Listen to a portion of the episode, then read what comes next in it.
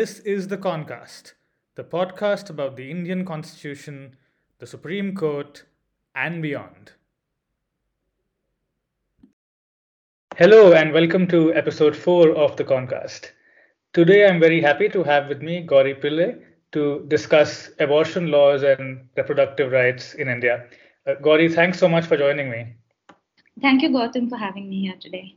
Our discussion, of course, is, is triggered by the recent abortion case before the Delhi High Court and then the Supreme Court in July that made a lot of headlines, not least because of various oral observations made by the justices at the Delhi High Court.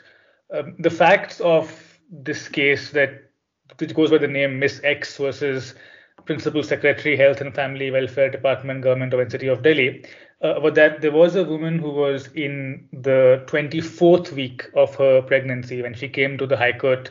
She was pregnant at 23 weeks and five days, and uh, she asked for an abortion under the terms of the Medical Termination of Pregnancy Act and the rules, which are the umbrella legislation and the rules that govern abortions in India. And the uh, the High Court, in an interim order, rejected uh, her uh, request uh, there were many bases for this rejection. One thing that the High Court stressed upon both in uh, in its oral observations while the case was being heard, and also in its uh, interim order, was that the woman was in an unmarried but consensual relationship at the time that she got pregnant, and that the medical termination of pregnancy rules under the Act did not allow for an abortion beyond 20 weeks in such a case. So, starting with that, uh, Gauri, I was wondering if you could perhaps explain to us the broad legal landscape um, regulating abortions in India and, and why the High Court held in its interim order that this case did not fall within the permissible scope of abortions. Of course. So, uh, the best place to start is where abortion regulation began in India, which is the Indian Penal Code under sections 312 to 316, criminalizes uh, abortion essentially. And the Medical Termination of Pregnancy Act, or the MTPA, which you just mentioned, is constructed as an exception to the general rule in the Indian Penal Code. So the MTPA is a legislation which allows abortion under certain specific conditions within certain very clearly defined time limits. So I'm not going to discuss all of the law, but just the law that's relevant to this specific case. Um, so the MTPA provides that women can be allowed abortions within the limit up to 20 weeks as per the 1971 Act if uh, certain conditions are met the condition that's relevant here is if the unwanted pregnancy would cause a grave injury to their physical or their mental health. So, this was as per the 1971 Act. And in 2021, this act was amended, uh, the process for which started in 2020 March. Um, and the amendments actually changed that time limit of 20 weeks for certain categories of women though the amendment itself does not specify what these categories are, and it increases it up to 24 weeks. And these categories are now mentioned in the amended MTP rules, uh, which were initially uh, introduced in 2003, but the amendment was notified in October 2021. And as per the MTP rules, it lists certain categories of vulnerable women for whom abortions can now are now allowed under the law up to 24 weeks. So um, there are several categories mentioned. Um, for example, women who have become pregnant as a result of rape or minor women, etc. But what's relevant for our purposes here is the clause which says that um, when women experience a change of marital status, then they can seek uh, termination up to 24 weeks. And then in brackets, the clause provides that two illustrations or examples. So it doesn't say that they are examples. So it, in brackets, it mentions uh, widows and divorcees. So this is sort of the legal landscape and how the provisions of the Act and the rules interact with each other. And based on this, the Delhi High Court basically said to the petitioner that it took a very literal reading of the statute. And the petitioner's claim was that her partner has deserted her, and therefore now she does not want to continue with the pregnancy because it would cause her immense mental agony. So she was claiming the uh, grave injury to mental health. She was kind of ask, uh, asking for an abortion under that specific condition. And the Delhi High Court said that because her pregnancy is at 24 weeks, now to allow an abortion, she would have to fall within the provisions of the rules. And Rule 3B, which I discussed earlier, talks only about married women and a change in marital status by either losing their husband or separating from their husband. It does not talk about unmarried women and the court ought not legislate. And therefore, the court simply took that literal interpretation and said to the petitioner that, and rejected the claim of the petitioner essentially for um, an abortion. The petitioner also claimed that um, the, this Rule 3B must be constitutionally held invalid under Article 14 because it excluded unmarried women and therefore created an, a non intelligible distinction based on marital status. The High Court did not, the Delhi High Court did not uh, uh, enter into the merits of that claim, but simply issued notice on that claim. So this is essentially what happened in the Delhi High Court, and the Supreme Court differed. Uh, we just uh, we just come to that uh, Supreme Court in a moment. I just wanted to uh, just uh, for the sake of clarity, uh, so, so basically, the position is that originally under the Indian Penal Code, abortions were illegal. Um, yes. Then in 1971, we have the, and that's still the position. So the default position still is that abortions are illegal under Absolutely. the Indian Penal Code. Mm-hmm. Then in 1971, we had the Medical Termination of Pregnancy Act that mm-hmm. carves out a set of exceptions under which, and I, I think from what I gather, it doesn't even say that abortions are illegal. It says that you shall not the a medical practitioner this is section 3 of the act a medical practitioner shall not be guilty of an offense under the yeah. code yeah. Uh, if you know they terminate a pregnancy so it's not that it, it, basically it's an immunity it's a legal immunity for what is otherwise still a, a criminal act and i think yeah. I, I, I mean i have some questions for you about that maybe a little later sorry sorry you were saying yeah no just on that point even multiple cases that have um, been kind of brought under the MTPA makes it very clear that this is not a statute that seeks to grant women women a right to an abortion. Rather, it is one that is aimed at providing immunity to medical practitioners from an otherwise criminal act. So it's quite clear that that is what its intended purpose is. Right, and in a certain sense, when the High Court does its literal reading, it's what it's doing is it's continuing to read, I guess, this entire legal regime as an exception to what is otherwise an illegal act, because that's what I guess in its mind it is yeah. using to justify a narrow reading of, of the act and the rules. Exactly, yeah, because because it, it operates under the shadow of criminalization. Um, there is implicitly a narrow reading that is adopted not just by courts really, but also by medical practitioners under the act. Right, right. Yeah, so I want to come back to that in, in, a little bit, but just to continue on with with the mapping the legal landscape.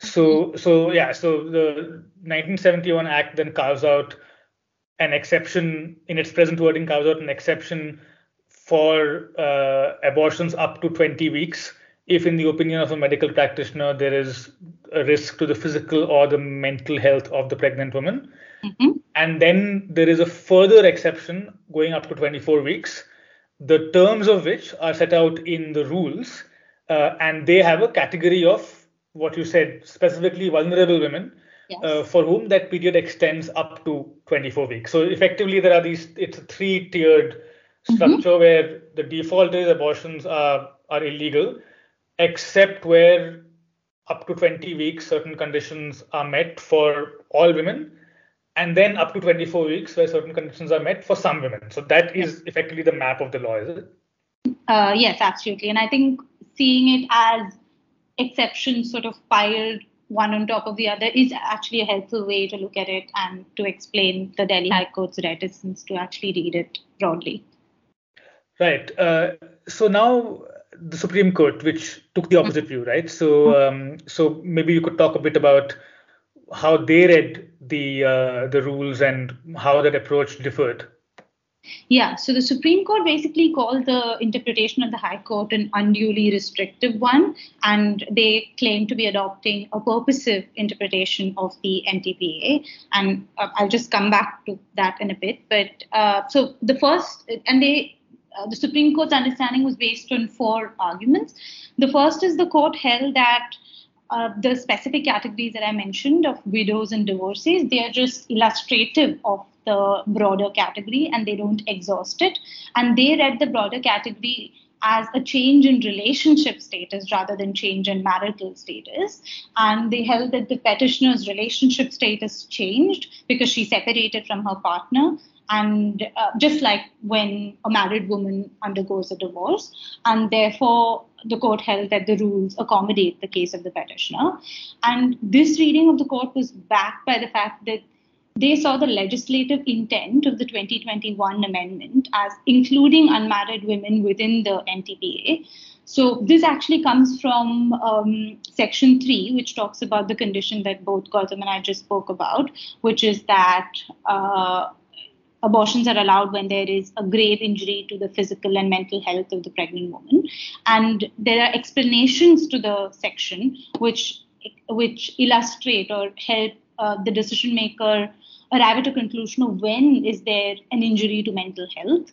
And one of the explanations in the 1971 Act used to say that there is there is a presumption that there is an injury to the mental health of the woman if there is a failure of contraception used by a married woman and her husband.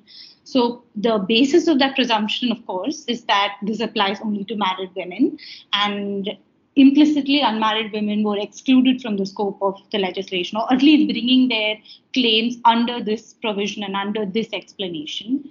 So, in and, and there's been a lot that's happened after that in terms of advocacy to point out that the exclusion of unmarried women is unconstitutional.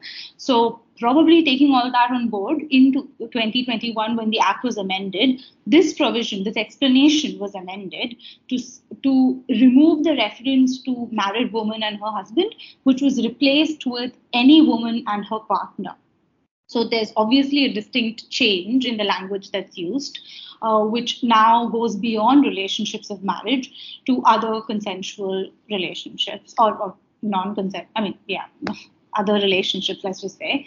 So, um, so relying on this shift, the Supreme Court held that the intention of the 2021 amendment was now to extend the provision of the or the application of the MTPA to unmarried women as well, and therefore they said that the petitioner's claim ought to be brought within the rules uh, or Rule 3B.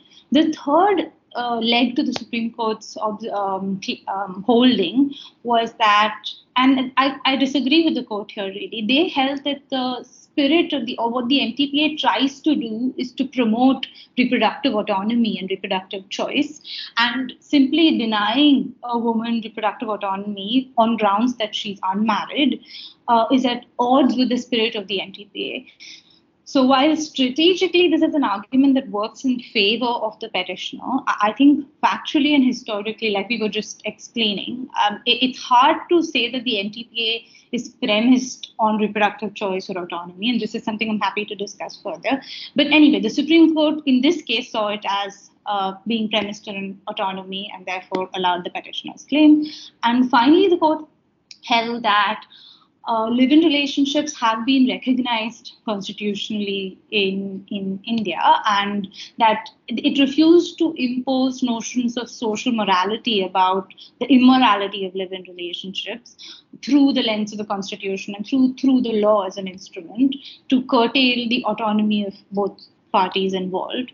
So therefore, they held that, that that's not a kind of constitutional or legal interpretation that ought to be promoted, and held that the MTP the rules should extend to the petitioner. So there were these four arguments on the basis of which the Supreme Court, in its ad interim order, allowed the petitioner's claim for termination of pregnancy as long as a medical board examines her and confirms that the termination is safe.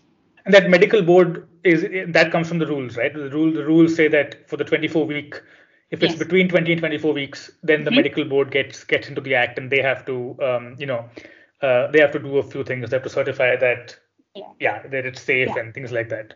Yeah, so the medical board requirement, it actually initially came within the jurisprudence uh, in a case from 2016. It wasn't a part of the law, it was just something that courts created for pregnancies. So, so there is section 3, which we already discussed, and then there is section 5 of the MTPA, which says that uh, the restrictions of Section 3 don't apply when a termination of pregnancy is immediately necessary to save the life of the pregnant woman. So there were many cases that are typically brought under sec- most of our jurisprudence is actually under Section 5 of the MTPA. So em- emergency cases, basically. Yes, in emergency cases, because the, the women go to the doctor after 20 weeks, and then the medical professional say, you know, our hands are tied, you just need to go to the court, and then they go to the court uh, under Section 5. So most cases are under Section 5, and the, so then the medical board requirement was created by the court in response to cases coming to them under Section 5 to see whether, because later on pregnancies are medically riskier and therefore the court or instead of simply requiring one doctor to assess the situation. The court set up this judicially created this requirement of a medical board which usually involves four or five different people uh, four or five different specialist doctors sorry. And uh, this requirement then became codified as a part of the law and the rules under the 2020 amendment and uh, to the to the act and the rules. Oh, so that actually, you know, that really uh, uh, explains something. I used to see a lot when I was uh, in the Supreme Court daily a few years ago, which was, you know, a lot of abortion cases in the Supreme Court, and it, at some point it seemed to have, um, I think, decreased, and I, I, guess that was when the medical boards became, in a certain sense, formalized in law. Um, mm-hmm. And now, now it makes sense. Uh, obviously, the Supreme Court, on a case-to-case basis, can't take that call. It has to defer to some to some body. Um, mm-hmm. And I guess we'll, we'll come to that in a moment, uh, back to that. But just to, to, to clarify, so effectively, in your in the original MTPA, mm-hmm. one of the indications for when carrying a pregnancy to term would cause a threat to uh, a, a, a, a, woman's mental health was a failure of contraception, except that it, that was limited to married couples only. So that was what the original act said. Um, and as a result of advocacy and social movements, they extended the ambit of that uh, provision to include uh, um, unmarried uh, couples as well by using the term partner. So as of now, um, if a woman claims that there was a failure of contraception which resulted in a pregnancy, then under the act itself, that becomes a ground uh, it's taken as a given then that, that the pregnancy would be a threat to her mental health, and that becomes a ground for allowing abortion.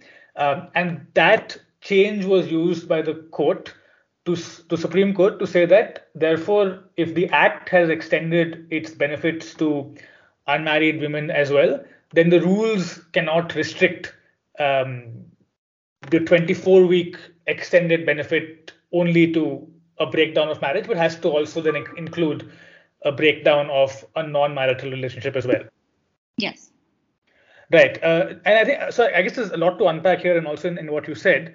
I think the immediate pragmatic sort of question I have is that so, and I, I asked um, on Twitter for people to, you know, if they had any questions for you in this podcast, and um, and there were a few questions, and and one uh, from uh, Kumar Tripurari, he asked that does is the impact of this that now uh, all unmarried women will be able to seek abortions up to 24 weeks.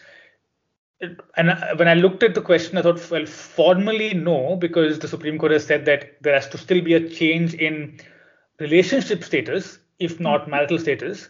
But practically, it would seem to me that if someone does want an abortion up to 24 weeks, mm-hmm. um, it, there was obviously a problem as far as the rule said marriage because marriage is a state sanctioned formal institution and there are formal tests for when a marriage you know ends but now the court has expanded uh, you know uh, the ambit to unmarried women the court can't really verify or check that actually there was a breakdown of relationship right so it, it does actually i guess perhaps open the door for um, unmarried women in as a class to now uh, get the benefit of 24 weeks?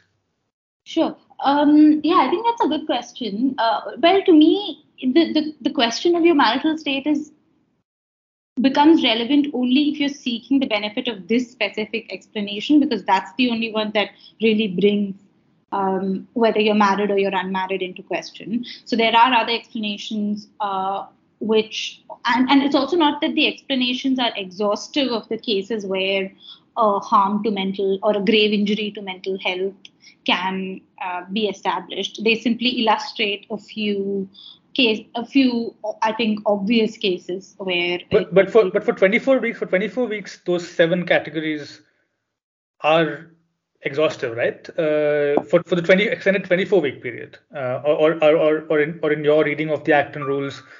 No, so for the 20 right. to, for the 20 to 24 week period, this the three the different conditions still hold, but they apply only to certain categories of women.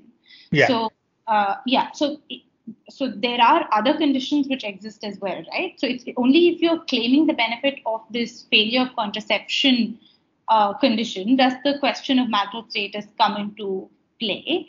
Um, if if right. you're if yeah, so if you're seek if you're a woman who's seeking an abortion because uh, when the pregnancy is on account of rape, it doesn't matter if you've been I mean, I suppose like because of marital rape, it's not even rape when you're married. But if it's rape outside the marriage and you're uh, seeking an abortion there, then that that doesn't matter whether you're married or unmarried. Doesn't matter if you're seeking it under other conditions and other explanations. But it's only when you want the benefit of this specific section that it would apply. And now even this section is interpreted to include unmarried women. Does that make sense? Yeah, so I guess I guess the question is that, um, as in this case, when where the woman in question, her her ground for for claiming um, for asking for an abortion was that her partner had deserted her, uh, mm-hmm. right? Um, um and uh, to the extent and and and so I'm I'm just thinking of women who are now in a similar position as this woman was. Yes. Um, as as long as you had to demonstrate that a marriage had have was over, then the that's something that could be objectively verified through say a divorce document, right, or or or widowhood, right, or that that certificate. Mm-hmm. Um, when the court says that it extends to uh, partnerships in general, mm-hmm. right, uh, that's then now that that seems to be something that there is no formal way of of mm-hmm. verifying that like a partnership is over or not, right?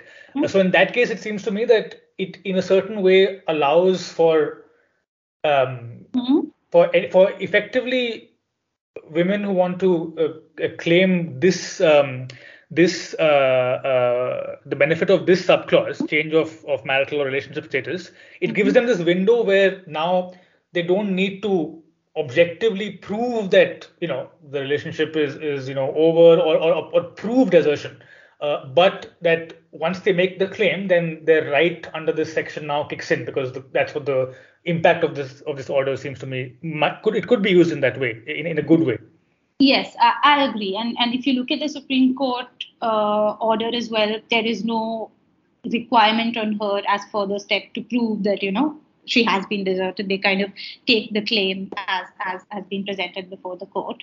And uh, the other thing I always wonder about the MTPA is is the condition. It's uh, not not the rule, but the original condition about uh, failure of contraception. I've not read a single case which actually uses that condition, and I've always wondered how that would be proved before the court as well. Actually, because, I was, I was going to, that was my next question to you because yeah. it seems to me that that, that yeah. when you read that alongside now this extension as well, mm-hmm. once again there is literally no way well I, yeah. I, I, guess like and and and this is uh, one maybe an issue with the with the um, with, with the act it would still require i guess the partner of of the woman to i guess maybe you know go along with that uh, mm-hmm. if that's the ground that is being invoked for um, for abortion that's a failure of, of contraception but ultimately it it um, if you if you if you read the act as saying that failure of contraception is taken as dispositive that it will lead to a um, you know um, injury to the woman's mental health, and that's a ground for abortion. Mm-hmm. And the claim that contraception failed is obviously a claim that the woman will make, and, and there's no way to disprove uh, mm-hmm. that claim as there shouldn't be. Uh, then does that effectively, while not in so many words, but kind of does create in effect a legal regime that comes close to authorizing abortion without having to jump through hoops. Um, you know, um, in effect, like as a function of autonomy and reproductive choice. Yes, um, I think the, the wording of the law, just the MTPA, gives that impression. But I think it's at this point, I always remind myself that the, and, and that's how the Act works in practice as well, it exists as an exception to a criminal statute. Mm-hmm. And therefore, there is almost always, if you look at almost always a reluctance to interpret the provisions in a broad, um, sort of facilitative way to facilitate choice and autonomy. And if you look at how mental health and this doesn't come up so much in case law because like i told you there aren't really cases on this provision. But there are a lot of empirical studies that have been conducted on how doctors or medical professionals interpret the mtpa even before the 20 week limit so before they're required to be before the emergency requirement kicks in. And because criminal law exerts a sort of chilling effect on the medical professional there's quite a well documented trend that even um, say damage to mental health or injury to mental health is is interpreted in a way to exclude anxiety. If you're feeling anxious about an unwanted pregnancy that isn't seen as reason enough uh, to be considered that isn't seen as meeting that high threshold of grave injury to mental health. So even though what i'm trying to say is that even though the law in a way seems to provide a, a, um, a, situation where, without verification of claims, an abortion can be sought because it operates under the umbrella of criminal law. In practice, that's not really how. Um, yeah, that in practice, that's not really how the law actually works. Right, and so I guess that that uh, takes me to the question that you said that you disagree with the Supreme Court's reading of the MTPA as an act which by intent is designed to facilitate women's reproductive choice. Um, and uh, you know, and, and, in your thesis, you have you have talked about in your PhD thesis, you've talked about you know the origins of the MTPA in a logic of family planning, right? Um, and um, so, so is, is is your concern stemming from the fact that the Supreme Court can say, as the Supreme Court, that yes, you know, the MTPA is designed to facilitate autonomy and Puttaswamy judgment puts a seal on that and so on. But until by structure and by design, the MTPA remains like an exception to criminal law, it will st- still continue to be implemented as an exception to criminal law, and therefore, the Supreme Court saying that it's about autonomy will not really change how the act continues to work in practice.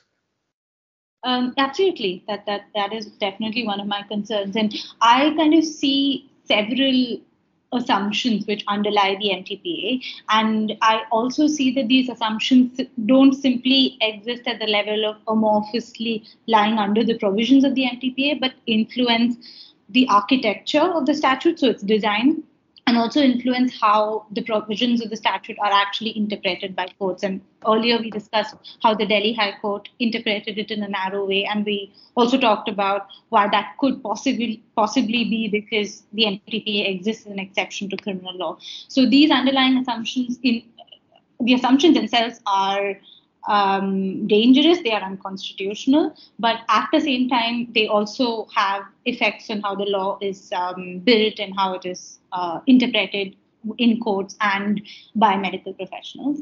So you actually talked about uh, the how abortion is, is kind of a tool of family planning, and that is one of the uh, one certainly one of the things that I identify in my thesis. So the MTPA, as we know, is like passed way back in 1971 with barely any opposition really. And to me, the absence of opposition was because the MTPA was seen as aligning with the state interest in population control, and therefore abortion became a method of family planning. And India has a very fraught and prominent history, really, with, with respect to population control. So, reflective of the, the, the Malthusian ethic that growing the growing population is what is responsible for you know delayed economic growth for poverty for the strain on welfare resources population control has always really been an agenda, quite an explicitly stated agenda, really, of the Indian state. And a, a, a, prominent example of that could be massive sterilization camps that have been conducted across India historically and even today. Back even in 2021, one of these camps was conducted, and eventually the people, the women who end up going to these camps are women from marginalized groups because either attendance of these camps is linked to welfare benefits or these women don't have access to temporary methods of contraception and these camps often result in death and disease and damage to health amongst women from these groups. And India's own emphasis on population control has been strongly bolstered by what, what I see and what, what is shown within the literature is a global politics of population control, which blames third world women for poverty, for war, for environmental damage, etc. And it's been recorded that India has received aid and been implicitly pressured by several international agencies, including the World Bank, to implement these dangerous sterilization programs that I just mentioned. So all of this I, uh, goes to say that against this history, abortion and the MTPA also becomes a tool at, for population control. And this is quite well borne out in the provisions itself of the MTPA. So, the provision that we actually discussed quite extensively before, the one on um, allowing abortion when there's a failure of contraception, points to this because then when contraception fails, abortion kind of steps in as a second level to make sure that there is no pregnancy. Right. Uh, yeah, and this is not just an observation that I'm making, but even in the parliament back in 1970, when the uh, when the MTPA was being discussed, there was sort of an you can notice that this exact sentiment was voiced several times by several members that that is this is the purpose. Population control is the purpose for introducing this specific provision, and family planning is the underlying narrative behind the MTPA. And several feminist scholars, like, for example, Nivedita Menon, mentions this in their work as well. So, one thing to say is that the state, uh, when it presented the bill in 1917, the parliament resisted this narrative um, and it said that it's not an instrument of population control. But at the same time, it definitely did not say that it is an instrument to promote reproductive choice or reproductive autonomy, which is why I think that the Supreme Court's claim that that is the intent underlying the MTPA is quite misplaced.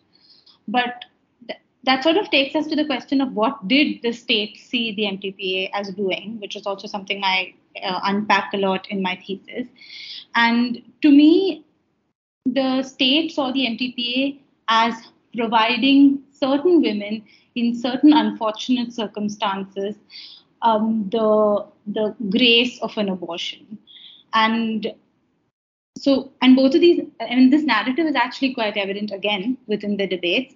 So from the language of the debates, we see that abortions were allowed to women on certain conditions, not as a recognition of women's choice, which is what the Supreme Court claims, and as denoting respect for that choice, but because women were seen as deserving some kind of state sympathy and protection in those conditions. So whether it be uh, a pregnancy on ground of rape or when the fetus is diagnosed with, you know, kind of fetal anomaly, or when their health and their life is under threat from unsafe abortions with backstreet abortion providers. And a logical corollary to this approach was that abortion in other situations, which didn't fall within this list, when women were seen as less deserving of state sympathy, uh, these kind of abortions were not permitted because in those situations it is either assumed that women would be happy to continue in their role as mothers mm. or that these women ought to be happy to continue in their role as mothers so there was either a descriptive all women are usually happy unless you know there are exceptional circumstances or there was a normative imposition of a role uh, which sort of came out from from the language of the debates and i want to give you a quick example of, of how um, this dilution of reproductive choice came out comes out quite strongly. Because there were several dissenting voices in 1971 and in 2020 which who pointed out that the MTPA Act and the bill, the 2020 bill, um, were halfway houses because all they granted was abortion under certain conditions, and they specifically said that abortion must be granted to women on request, which means that there are no conditions. A woman asks for an abortion and she gets one. Um, so I want to quote here Vikram Chand Mahajan, who was speaking back in 1971, and he says that I must say that the present bill is a halfway house. You should have put in only one sentence saying that if a woman wants to terminate a pregnancy, it should be allowed. There should have been only the one line, and it would have been complete. So you, we see very clearly here in this dissenting voice the language of and the spirit of reproductive choice. But this request of the dissenters was, as we see in the act, completely ignored to reinstate conditional abortion. But just just to just to clarify on that, that that could have been accomplished just by repealing the provision of the IPC that makes inducing a miscarriage a crime, right? So if you, if you just repeal that provision, mm-hmm. then then you wouldn't need the MTPA at all. You would oh, have a legal, legal, landscape where, you know, it's not mm-hmm. it's not a crime, and and therefore, or would you still need like an affirmative legislation that says, you know, that abortion is a right um, you know, and a right that can be exercised in the following way and under the following circumstances? Yeah, that's actually a great question. So here, a couple of comparative examples are probably helpful. So one is Canada, uh, where a very similar regime existed back in like the late 90s and in 1981 in this decision called r versus Morgentaler the or morgan taylor i don't know how to pronounce it um, the supreme court of canada said uh, it struck down criminalization under Section 7 of the Canadian Charter because it held that it was criminalization was against the life and security of uh, pregnant women. Um, and so then after that, there was no affirmative legislation which was introduced. So basically, there was, it was, uh, yeah, it was a situation where the criminal provision was struck down and therefore the existing law which was an exception to the criminal provision, went away, but there was no new legislation introduced. And if you look at what happened to abortion regulation in Canada after that, so Canada is usually cited as, as a very progressive example of how abortion ought to be regulated. But there is literature documenting how the absence of an affirmative legislation has led to different um, has led to an absence of sort of consistency or uniformity in how abortion is dealt with by medical practitioners and therefore there's a lot of discretion given to the doctor and there's there's a denial of abortion in many situations and uh, based on the doctor's personal or religious or moral. Oh, so it basically shifts shifts power from the state yeah. to like the doctor. Mm-hmm, exactly. So right. that so that that happens in so that's the experience with in Canada. In the UK, there have been some. There's been obviously there's been no legislative proposal of this sort, but there's work by uh, a few scholars, including Jonathan Herring and Sally Sheldon, who write extensively on abortion regulation in the UK, which examines what would happen if what you propose, which is remove the because in the UK as well there is a criminal prohibition and the 1967 Act is an exception to the criminal prohibition. So they explore what would happen if we remove the criminal prohibition, and they say that the, they resist the claim that there would be a legislative vacuum. They say that abortion would simply be regulated under the existing wide network of um, regulations which exist for health any kind of healthcare procedure in general. Um, so, and something similar could also happen in India. For example, we have the Indian Council for Medical Research regulations of 2002, which regulate other healthcare procedures. So, potentially, it could be argued that abortion just becomes like, why this abortion exceptionalism? It should just be regulated like any ordinary healthcare procedure and um, yeah, we can. And then different aspects of abortion would be reg- regulated in other ways. So, for example, if it is medical abortion, then the um, regulation relating to the sale and advertisement of drugs would apply, etc. So, there would be other legislation which exists instead of an affirmative um, one relating to abortion. But I think the experiences in Canada is certainly one to keep in mind. Um, as, as we think about whether an affirmative legislation is necessary or not.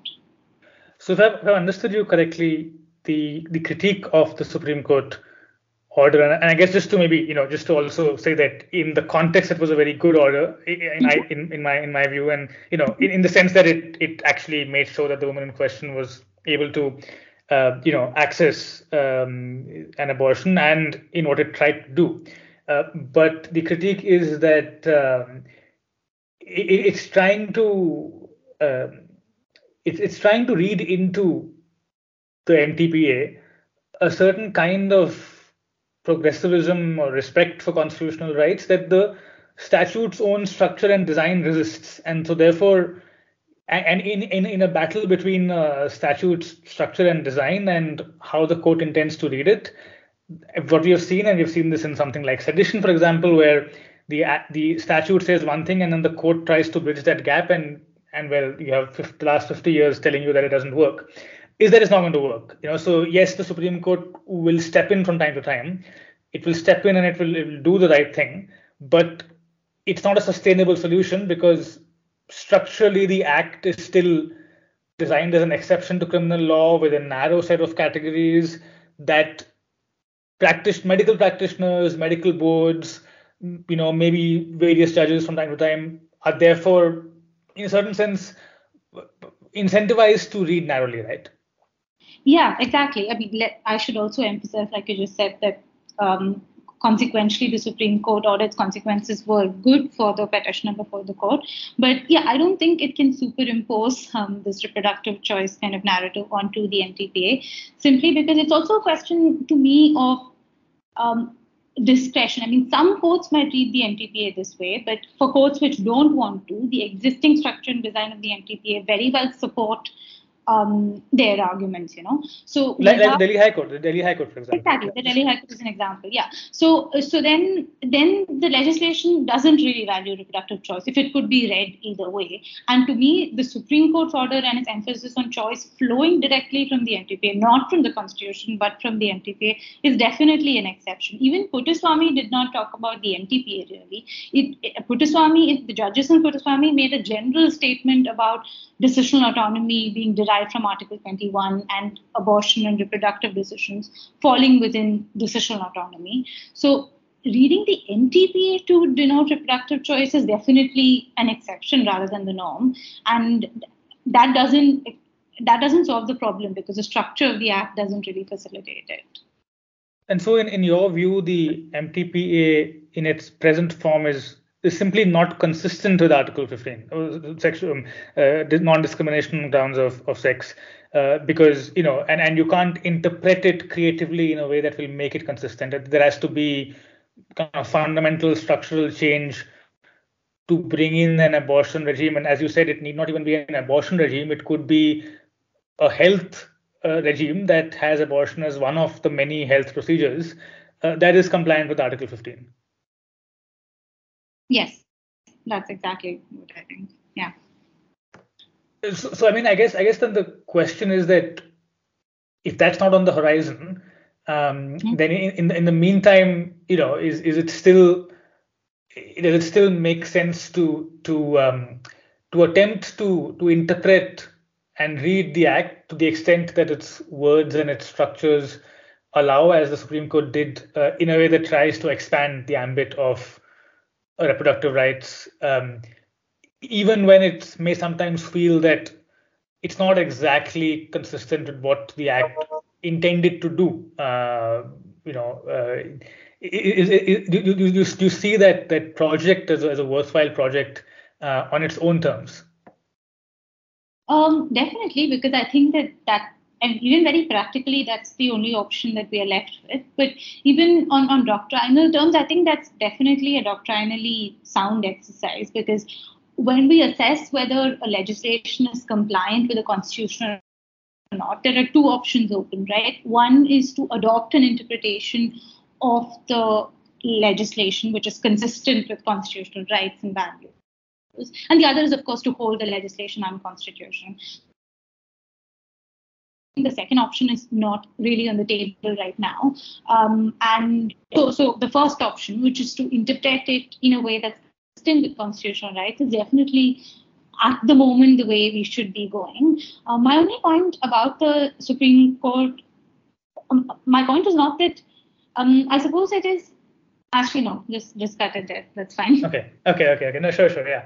Um, so my, my final final question final kind of set of questions. So this this doesn't appear in the High Court's order, but it it did appear quite a bit in the oral observations, which was this stress on fetal life, right? So this this whole the High Court was the Chief Justice was seemed a little outraged that, or seemed to suggest that uh, there is some equivalence between terminating um, the the fetus and something like you know uh, killing unborn life. You see that coming out a little bit. You see that a little bit in a few previous judgments, and you discuss this in your thesis as well.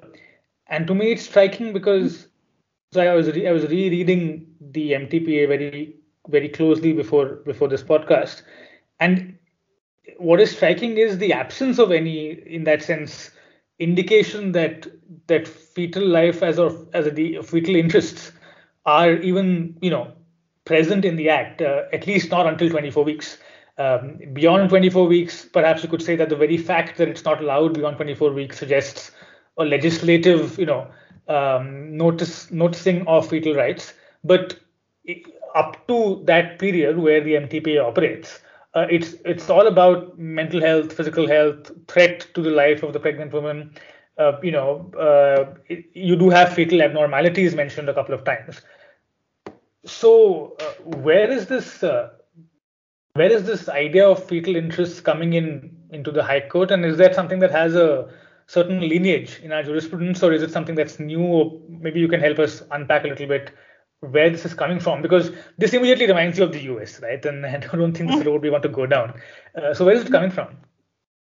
Yeah, I mean, um, great question, and I'm definitely going to go to the US right now. But just before that, um, so, so exactly like you said, uh, I just wanted to quote the part of the High Court order which which suggests this. Um, so the the court repeatedly kept saying in its order, not actually order, in its oral observations, that allowing termination at 23 weeks could virtually amount to killing the child, and it doesn't use the word fetus, it doesn't use the word with unborn child, but it uses the word child, which which is quite significant, um, because it it denotes that the fetus is already a human being. So that brings a question as to, and which you raised as well, as to what Indian law as of now says on the status of the fetus.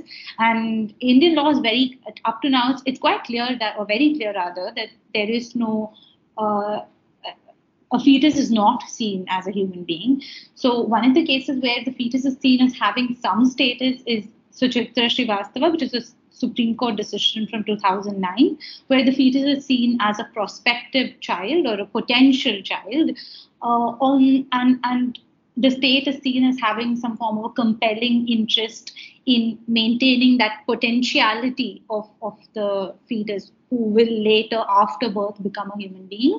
And this compelling interest can be used to impose reasonable restrictions on women's reproductive autonomy. So Suchitra Srivastava again to emphasize, doesn't see the fetus as a child or a human being, but as a potential child or a prospective child. Then you have this Delhi High Court, I'm sorry, Bombay High Court decision from 2016, which is even more clear. Um, it, the case is called High Court on its own motion, and the court there held that an unborn fetus is not an entity with human rights, and a child, when born and takes his breath, that's when the child is a human entity. So, precedentially, the Delhi High Court decision to, to even call the fetus a child needs, I mean, it, it, the court ought to have backed up its claim because the fetus under Indian law is not a child. And the second thing, which also you mentioned, is that you were surprised to see that there was no mention of the fetus in, in the MTPA. And that's also the same if we look at the, uh, and to the extent we can rely on parliamentary debates. If we look at parliamentary debates, you'll see that only, whether 1971 or now in 2020, you'll see that a couple of members objected to the MTPA on the basis that abortion is what they call virtually murder or a crime against humanity. Um, so they obviously saw the fetus as a human being, but but very soundly their objections were rejected, pointing out that there is no violation of the right to life in any manner. And um, this sort of line has also been taken by several High Court decisions. Um, for example, Nand Kishore Sharma from the Rajasthan High Court in 2005 assessed that um, the MTPA does not violate the right to life in any manner. Um, so, so both the precedent and the legislative intent show that fetal rights or interests are uh, the emphasis that the Delhi High Court gave is definitely incorrect. Uh, um, and so, and your question was where does it really come from? And to me, actually, the first case to bring it into Indian jurisprudence was to, to introduce this language of compelling state interest and prospective child was Suchitra Srivastava in 2009. And in Suchitra Srivastava, it came from um, a citation of the US Supreme Court decision in Roe versus Wade, where uh, they discussed the uh, abortion statute in Texas. And then there in the US, the court had held that the state had a compelling state interest right. in preserving potential fetal life. And in the US, in the context of the US Constitution, the court had held that that compelling state interest could be used to restrict abortions. But Anand Suchitra Srivastava Roe was cited uh, without any real explanation as to why this specific requirement in Roe ought to apply to an Indian context, especially where the history and the politics of abortion in India, uh, in the US, is so different from that in India. I mean, we, we see what is happening in the US right now, and the, there is a whole right to life lobby, and, and fetal interests have occupied a very prominent role in their regulation of abortion. While in India, as I explained earlier, when abortion was seen as a tool of population control, a tool of family planning, there was barely any opposition to abortion in the first place.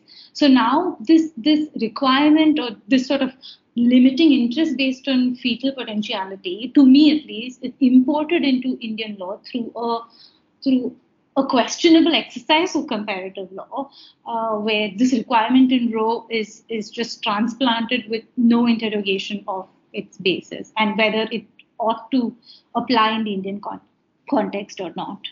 I think that kind of just raises the question, right? That if if fetal interest is not, you know, present in the Indian legal landscape, and I think this is a question that a few people asked uh, on Twitter. Um, both uh, Swapnil Shanbag and uh, Manar Bansal were asking that. Then what what interest does the state have in in restricting abortions in the first place under Article 21, under proportionality, and so on, right? So, and of course, the the answer you would get in the U.S., the answer you would get in Germany, for example, is fetal interest. The, you you are balancing those two, you know, norms mm-hmm. or principles or whatever.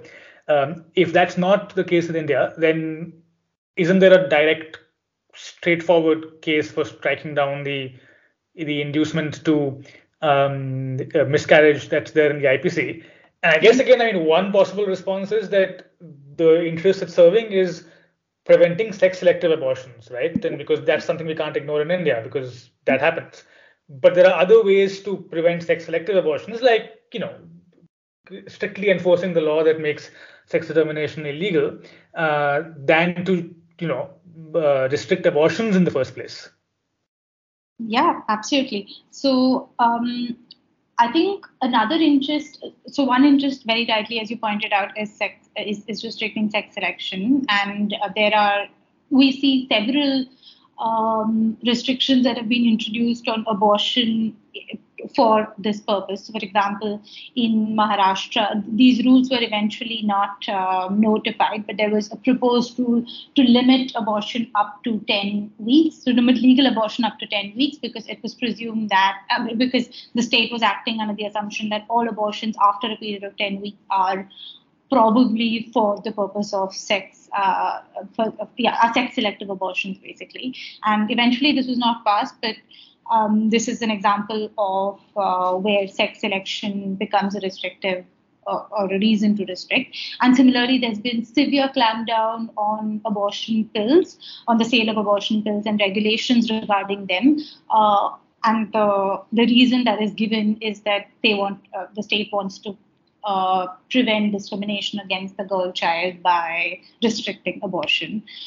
Uh, the other sort of interest which I'd like to highlight here is is the interest in women's health, and we, it actually comes up quite strongly. Um, so the claim of the state is that later term abortions are bad for women in the sense that they're medically unsafe, and therefore we want to impose restrictions on later term abortions because uh, yeah, women should like you know we care about women, we care about their health, and we don't want them to be harmed. Um, so again, this raises a very similar question as to whether, and, and again, uh, actually to give you an example of that, just like sex selection, has resulted in restrictions on the sale of abortion pills. Similarly, this this proposed or um, apparent interest in protecting women's health has also caused clampdown on sale of abortion pills because what the state argues is that abortion pills are being sold indiscriminately by pharmacists who don't really know how these pills work and therefore women are now taking them when they ought not take them and the state's response is okay let's just severely restrict it uh, right.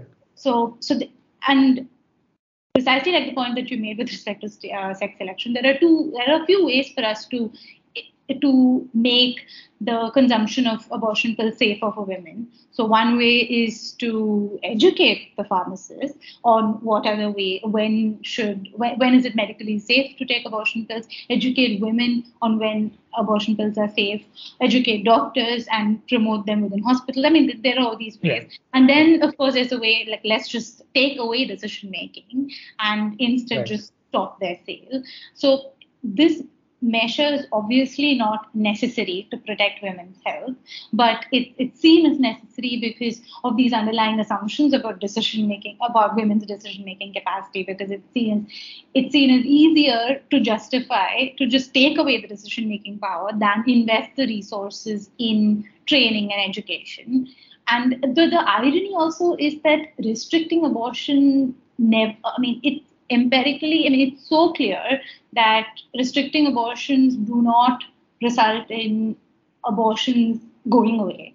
Yeah. They just go outside the system to unsafe backstreet abortions, which harm women's health so much more than actual later term abortions. Um, so, so even if we think if we think about whether restricting abortion is suitable to achieve the uh, objective, substated objective of promoting women's health. It is not. So it's neither suitable nor is it necessary. So, um, but it's, it's easy to justify because, um, yeah, I mean, we're not seen as people who can make decisions about our health. And I just want to make one last point on this, which is something I mentioned earlier about the Indian Council of Medical uh, Regulation, the ICMR guidelines on how medical decision making operates in other contexts, right? Right, right there uh, in other contexts if the decision the final decision rests with the patient the doctor's duty is simply to provide the information about to the patient and the patient's um, friends and family about whether a medical procedure is dangerous or not. There is no if, if a doctor says that the medical procedure is dangerous the patient can decide still to go ahead with the procedure there is no obligation on the doctor to conduct the procedure, but the doctor is required under the regulations to refer the patient to another doctor. While with respect to abortion and to highlight the abortion exceptionalism here, this is not the case at all, right? Here, if a doctor decides that the procedure is too risky for you, for, for a woman, then that's it. End of story. Um, the abortion is denied.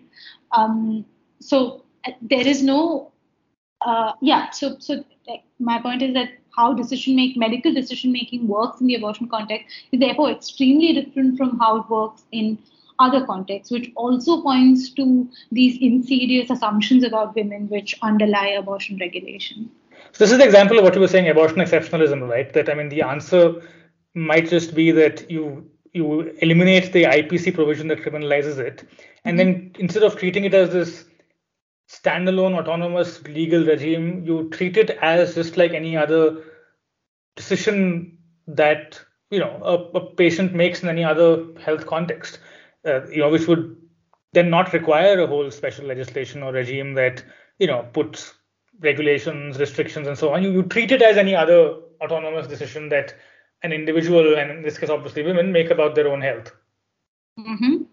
I think, yeah, that, that's definitely an option for the law. My only concern with that is that this sort of moral, the morality attached um, to having abortions, abortions, especially outside pregnancy, um, mean, I mean, I don't know if, if because of the, the moral implications or and, and the fact that eventually it has to be performed by a medical professional, whether there should be an affirmative legislation right. just to right. guarantee right. that they yeah. perform yeah. that procedure, you know, uh, simply because, so, uh, so uh, there's a recent study that's been conducted by some academics working at the National University of Delhi in association with the Center for Reproductive Rights in the US on, on how um, abortion, like how these medical professionals actually implement the MTPA. Right. And something that to me very interestingly came, I mean, not surprisingly, came out from that is that a lot of doctors are seen as discouraging women from opting for abortion, especially if it's their first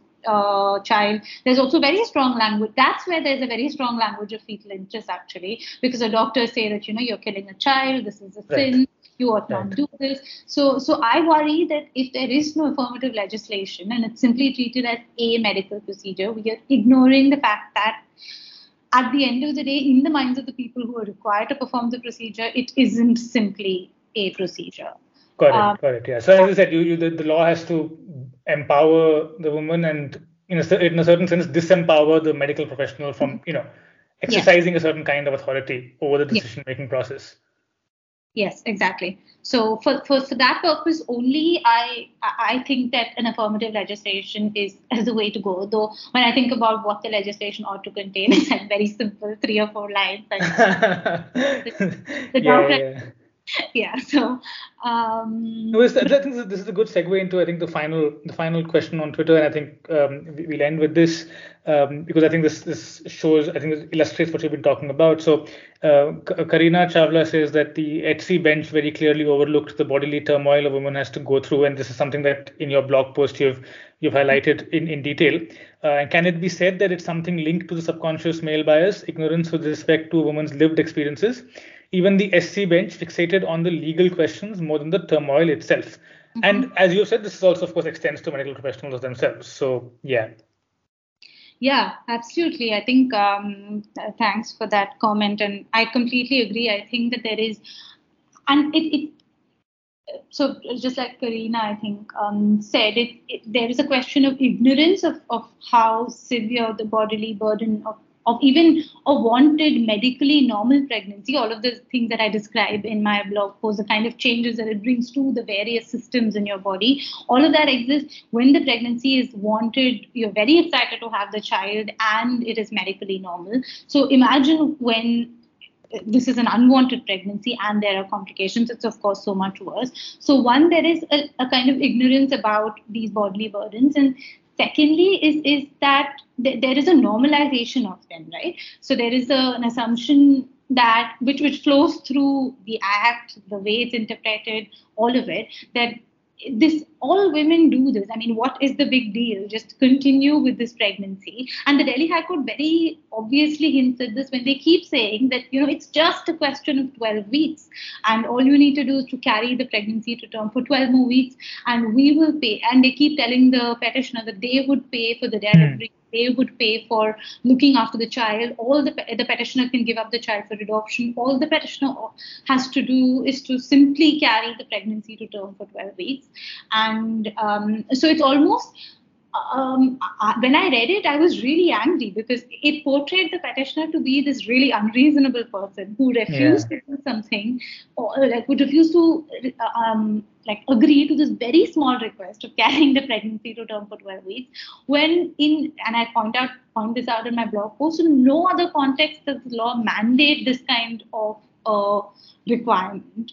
So. Um, and the Supreme Court's order, again, it talks it talks very much in legal terms. It talks about bodily integrity. It talks about control over one's body. But to me, of course, it's a question of control, but it's also a question of what am what are you being asked to do when when you're asked to carry an unwanted pregnancy to term? What is the magnitude of that ask? And if we if we are not upfront and explicit about that, then that, that kind of ignorance, that kind of male bias will continue to exist. So the, hopefully this is something that I don't know if this is a change in litigation strategy or, or to, to bring this kind of material before the courts and to kind of really show them that this is what we talk about when we're talking about bodily burden. It is, of course, a question of for being forced to use our bodies in ways that we don't want, but also it's really, really severe. And you cannot just dismiss it as, you know, just a few months of doing something you don't want.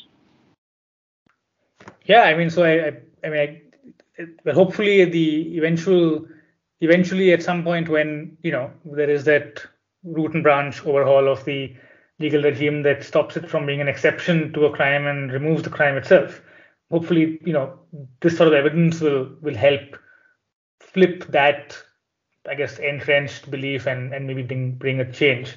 Um, I guess we, yeah, we, we, we hope for that. But thanks, thanks so much for for joining me. And I know you're you're shifting shifting countries, shifting jobs, all of that. So it's it's stressful, but, but thanks for taking time out um, and really going into this in so much detail. Um, thank you, Gautam, and it was really great as always to talk to you, and yeah, to get to to have a platform to discuss some of the work that I've been doing. Thank you. Thanks.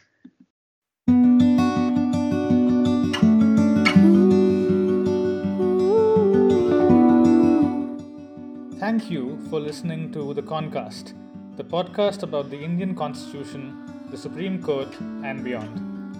This podcast is hosted by the Indian Constitutional Law and Philosophy blog. So if you liked it, do head over there and subscribe. Thank you once again, and until next time, take it easy.